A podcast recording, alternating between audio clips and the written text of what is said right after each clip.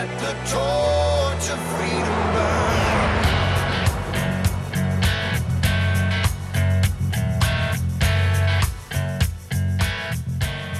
Welcome to the intersection of faith and the culture. This is Wall Builders Live, where we're talking about today's hottest topics on policy, faith, other areas of the culture. Always looking at those hot topics from a biblical, historical, and constitutional perspective. David Barton is with us. He's a, America's premier historian and also the founder of Wall Builders. Tim Barton's with us, national speaker and pastor and president of Wall Builders. And my name is Rick Green. I'm a former Texas legislator. Check us out at wallbuilderslive.com if you want to know more about the program. You can actually even get archives of the program over the last few weeks and catch up on any programs that you might have missed. You can also get a list of stations around the nation as well.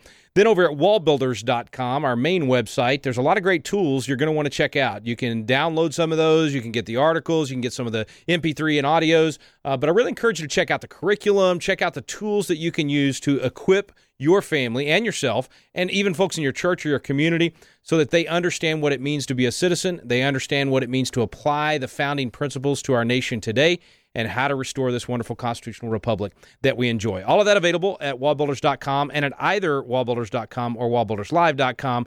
Be sure to check out that donate button, click on it, and make a contribution to make this program not only possible for you to hear, but for as many other people to hear it as well. Those donations, because we're a listener supported program, are what make it possible for us to spread this good news and equip so many Americans.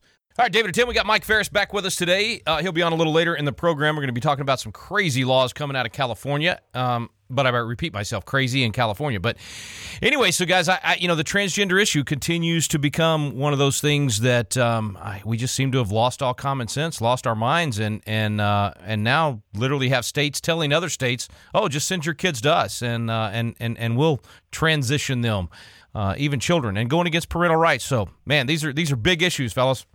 Yeah, Rick, it is indeed crazy stuff that's going on. And we've seen that now for a couple years with school boards. You go back to Loudoun County, Virginia, Fairfax County, as stuff was going there with the gender stuff where a guy was claiming to be a girl and got in the girl's bathroom and raped girl. It's just, it was crazy stuff. And, and parents said, wow, this is crazy stuff happened in these blue states. And then they found out it was happening in the red states as well. And then they found out it's happening even in the rural school districts, not just the big urban school districts.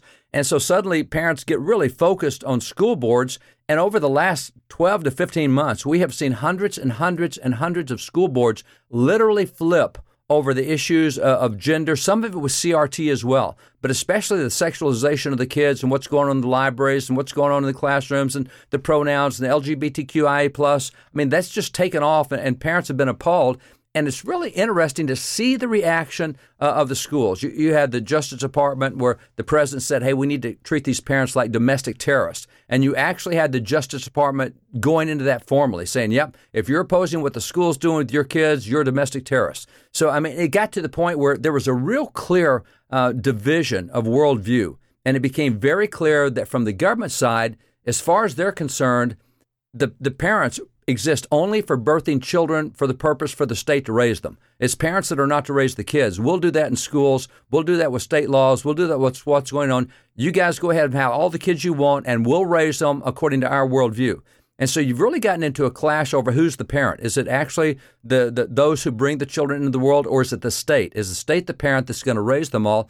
And this is where you're seeing stuff like what we're seeing in California law that it's going to become a sanctuary state for any kid anywhere in America who wants to transition and they're in a state that won't let them or the parents don't want them to. You come to California and, and we'll take care of that for you. Uh, as a matter of fact, I saw a headline that said uh, now, even in California, that if a child wants to transition and the parents oppose, that the state will take that child from the parents and raise that child the way the state believes it should be raised in, a, in a transitioning kind of viewpoint.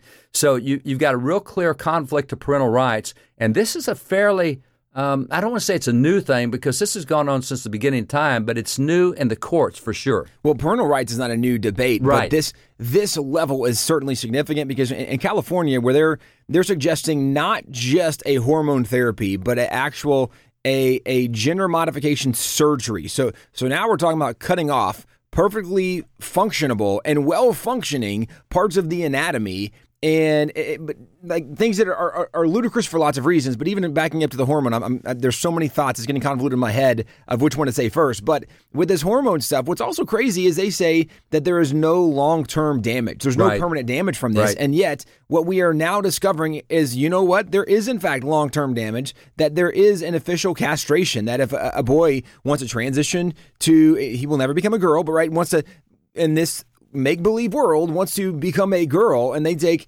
this this castration kind of hormone therapy well that boy if he decides he wants to actually live as a boy in the future he will never be able to bear children based off of what this castration hormone therapy was and the very audacity of some of these doctors and some of these politicians to say no there's there's no long-term damage. And if they ever want to transition if they want to detransition then they can just come right back and they will not suffer any long-term consequences. There's no side effects.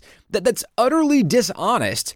And so, whether it is through a medication, whether it's through a surgery, you are fundamentally changing these children's lives. And at a place where I mean, the, again, so many levels of irony in this. I have a three year old daughter, and, and she wanted to be a dinosaur last week. I, I'm not going to medically transition her to be a dinosaur. This is ridiculous. Children go through phases and the idea that California is going to say, we're going to take whatever the whims of a child are, and we are going to encourage the whims of the child instead of saying, let's have a, an adult, let's have a grown up in the room, and let's actually parent the child. Let's actually teach or coach the child based on what a parent, a teacher, a coach should do instead of encouraging and endorsing this nonsense. And that California is doing this is we're, we're saying ridiculous and ludicrous. It's it's really more than that. It's it's really evil fundamentally what it is. It's rejecting the core of who God made them to be, of God's design and God's plan and purpose. And we know everything God made is on purpose for a reason. And California is saying, yeah, we're rejecting God, rejecting God's design, His plan and purpose, and we will go in and surgically or through a a chemical through medication we will go in and change the structure physical structure the anatomy the the hormone process child that is evil and we've not only changed the way we view children but we've also changed the way we view parents there used to be what was called an age accountability and if you were 13 years old and you did something, the parents were responsible for what the kid did because the parents are supposed to raise that kid to be a strong adult, which happens at the age of 18 is when you legally become an adult. That's when you can register to vote. That, that's when you can, you know, get certain guns, etc. So 18 was it. And parents were responsible. They're supposed to raise those kids and they're accountable to the society if they don't raise them the right way. They're the ones held accountable. And, and, so what's happened is that used to be the viewpoint. And one of the things we covered this year at the, at the legislators conference, Wall Builders Legislators Conference, was parental rights amendments. This goes back to a Supreme Court case in 1925. It was repeated by the Supreme Court in 1943. And the Supreme Court said, quote, it is the fundamental right of parents to direct the education and upbringing of their children. Now that's the that, that's the essence of what we believed in America for nearly four centuries. It's the fundamental right of parents to direct the education of bringing of the children. And now we're saying, no, that's a state's responsibility. That's a school's responsibility. That's the government's responsibility. So we're changing all this. So one of the things that we introduced this year for, for these legislators, I think we had them from 37 states, was they're carrying back home proposed legislation for parental rights amendment that essentially takes the language of the Supreme Court cases and codifies it. Now, there was never a reason to codify this because it was the worldview. So Mike Farris, Mike's going to be with us here in a couple minutes. Mike, through Alliance Defending Freedom, came up with this model language because this is the stuff that they will defend in court. And we have a long string of court cases that defend the rights of parents. And now the state's trying to become the parent. So this is crazy stuff. And particularly with, with uh, California becoming a sanctuary state, inviting kids in from any state. You leave your parents, you come here, we'll take care of you, we'll get you transitioned. Mike is the best one to speak about this because he's going to be the one defending this in court, and they're the ones that drew the model legislation to protect parental rights. So if you're in a state, your state doesn't have this, contact Pro Family Legislators Network, and we can get you that model legislation for parental rights amendment in your state. But every state needs this because this used to be something that's assumed, and no longer can you assume that parents have these rights. Stay with us, folks. Mike Farris, our special guest. You're listening to Wall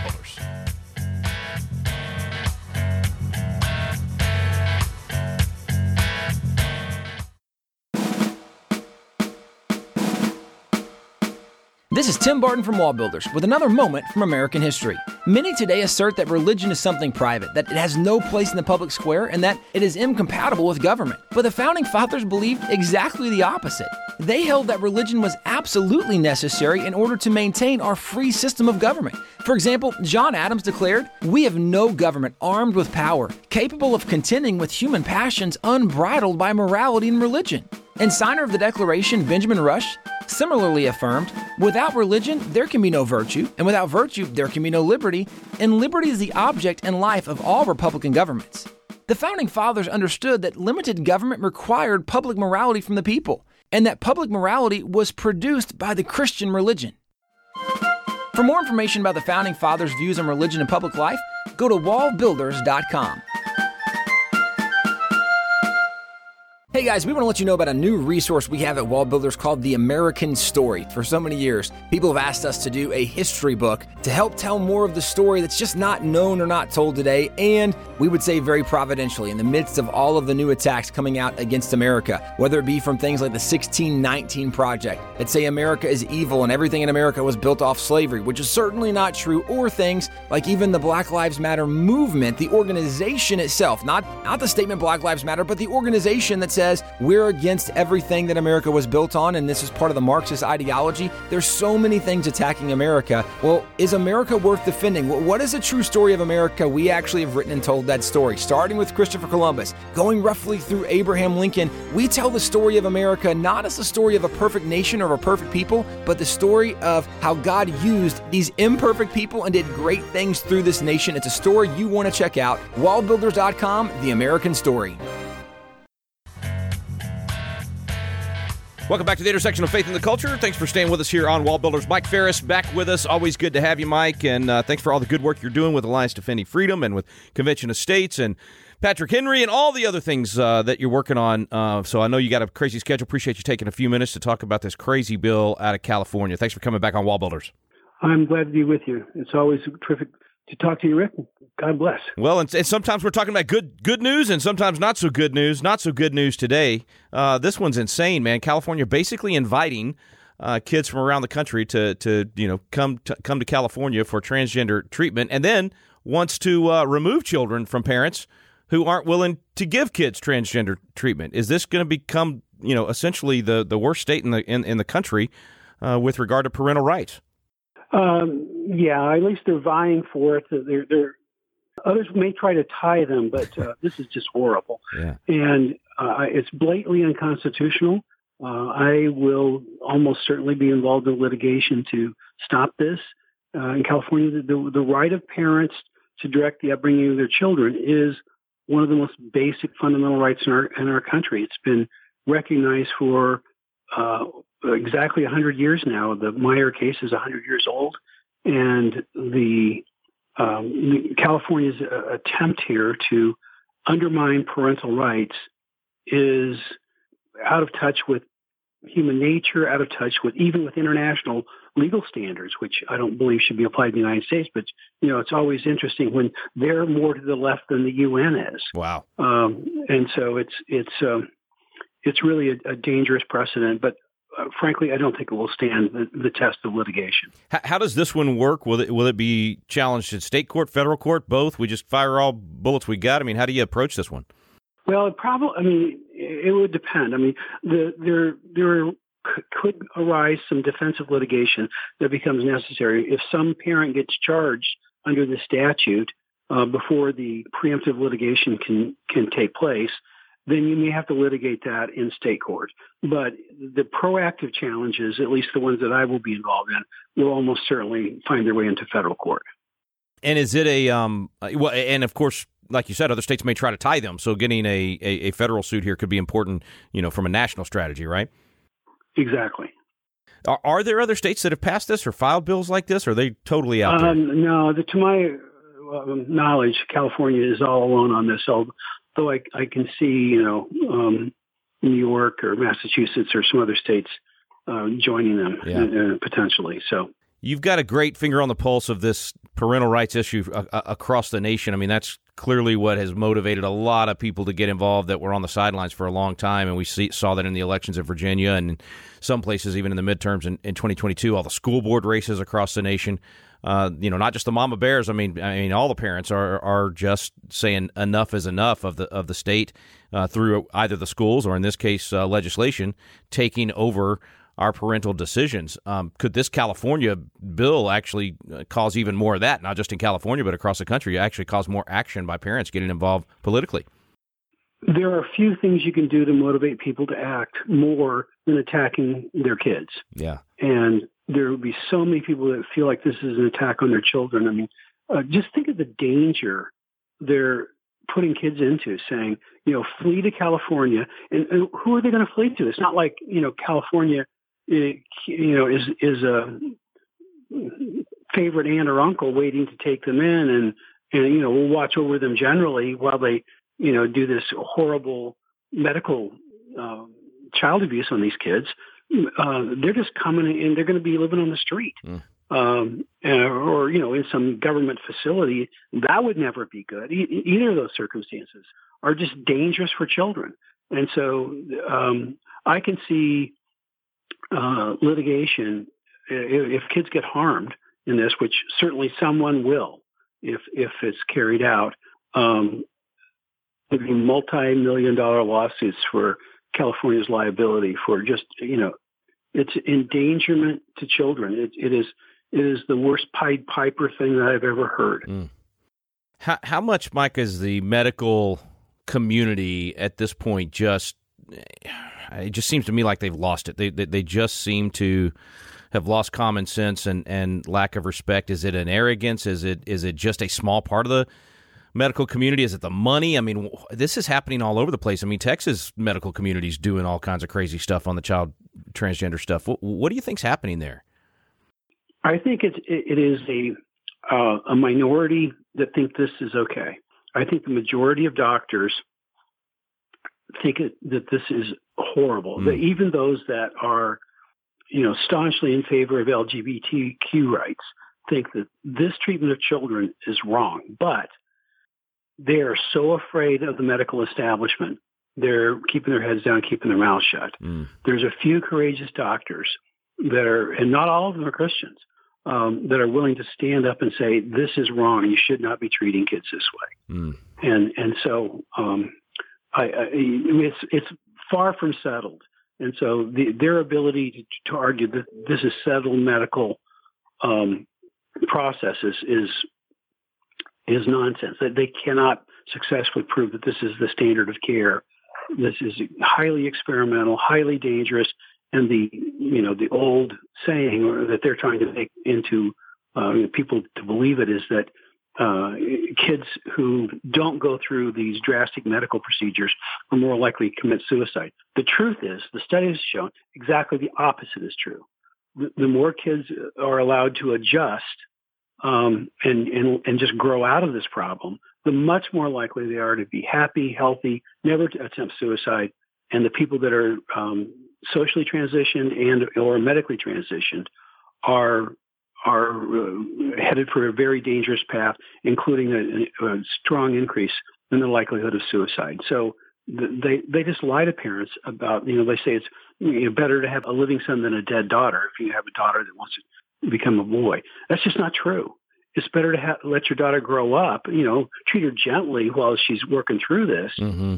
But but you know, time will cure this in the vast majority of cases and and so and especially the, the cases that are induced by by uh, you know media and peer pressure. Yeah. that's what's happening. That's right. Uh, they're telling kids that they're villains because they're white, and so the only way that a white kid in the public schools these days can get out of the status of the oppressor villain category is to become either gay or transgendered. Wow. And now all of a sudden you're the honored victim. And so the the pressure that the schools are placing on these kids with the combination of critical race theory, critical gender theory, it's just devastating. And I, I would just say any parent that's out there that's got their kids in the public schools, please, please get your kids out. You Yes. need to do something else. This is just not safe for kids. And, and it's not, you know, Mike. A lot of times people hear us say that, and they think, well, but that's if you're in, you know, some inner city or New York or a big city or whatever. Not in my town. It's not. It's happening at my little hometown of Dripping Springs. It's happening. I mean, it's it's everywhere. It, they, they they own the public school system at this point. and It's infiltrated even those small towns. Yeah, I, you know, out of the 16,000 school districts in this country, I doubt that there are 200 exceptions.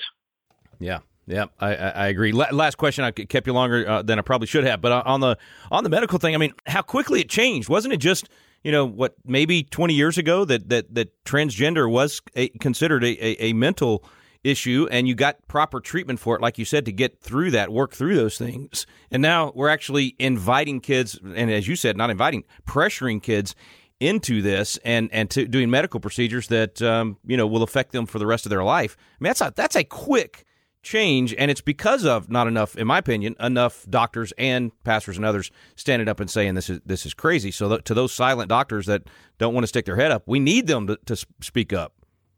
Yeah, we we do. Uh, we need everybody to stand up, and ultimately, I, I think if if anything else, pastors need to stand up more than anybody else and lead the way and encourage their congregation because the pastors, the lawyers, the parents, the ones that we're looking at are going to church, and they're to give them the the the, the uh, intellectual defense for these ideas and the call to action to live out what they believe. Yeah, amen, amen. Mike Farris, God bless you, brother. Thanks so much for some time today. Thank you, Rick. Stay with us, folks. We'll be right back with David and Tim Barton.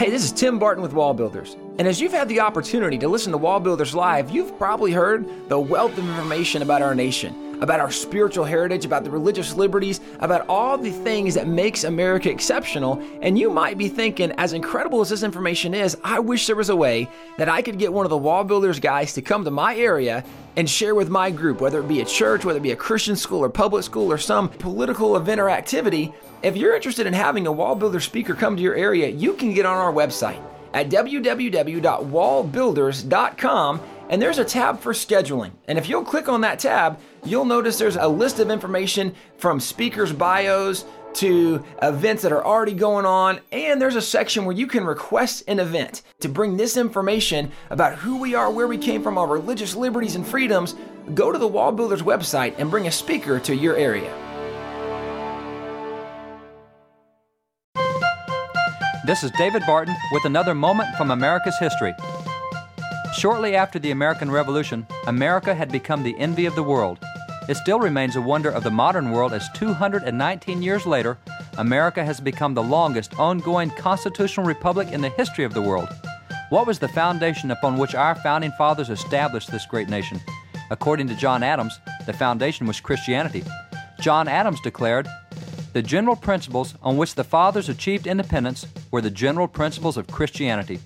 Now I will avow that I then believed and now believe that those general principles of Christianity are as eternal and immutable as the existence and attributes of God. According to founding father John Adams, it was the principles of Christianity which formed the foundation for American government.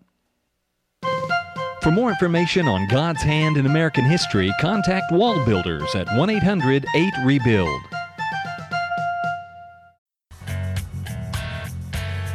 We're back here on Wallbuilders. Thanks to Mike Farris for joining us today. And as David was telling us earlier in the program, make sure your legislators know how important this legislation is in your particular state and get that information from the Pro Family Legislators Network. Uh, David and Tim, of course, you know, Mike's been dealing with this stuff for decades and decades through the homeschool movement, through Patrick Henry, through Alliance Defending Freedom. So it's great to have somebody that knows what they're doing in this fight.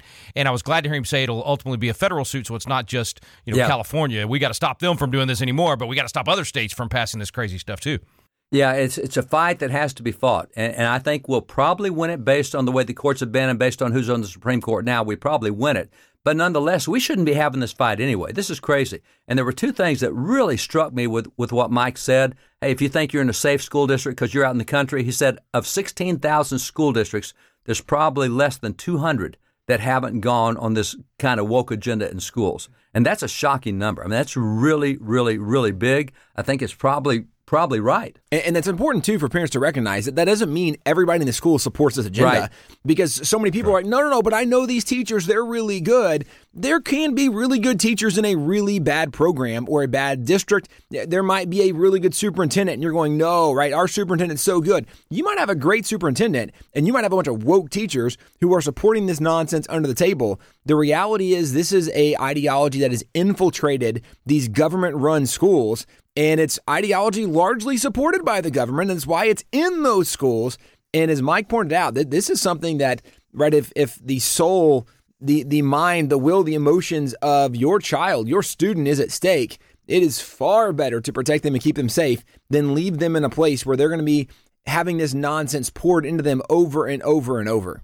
The other thing I thought Mike said was so important was he said the most important voice in this debate is going to be pastors.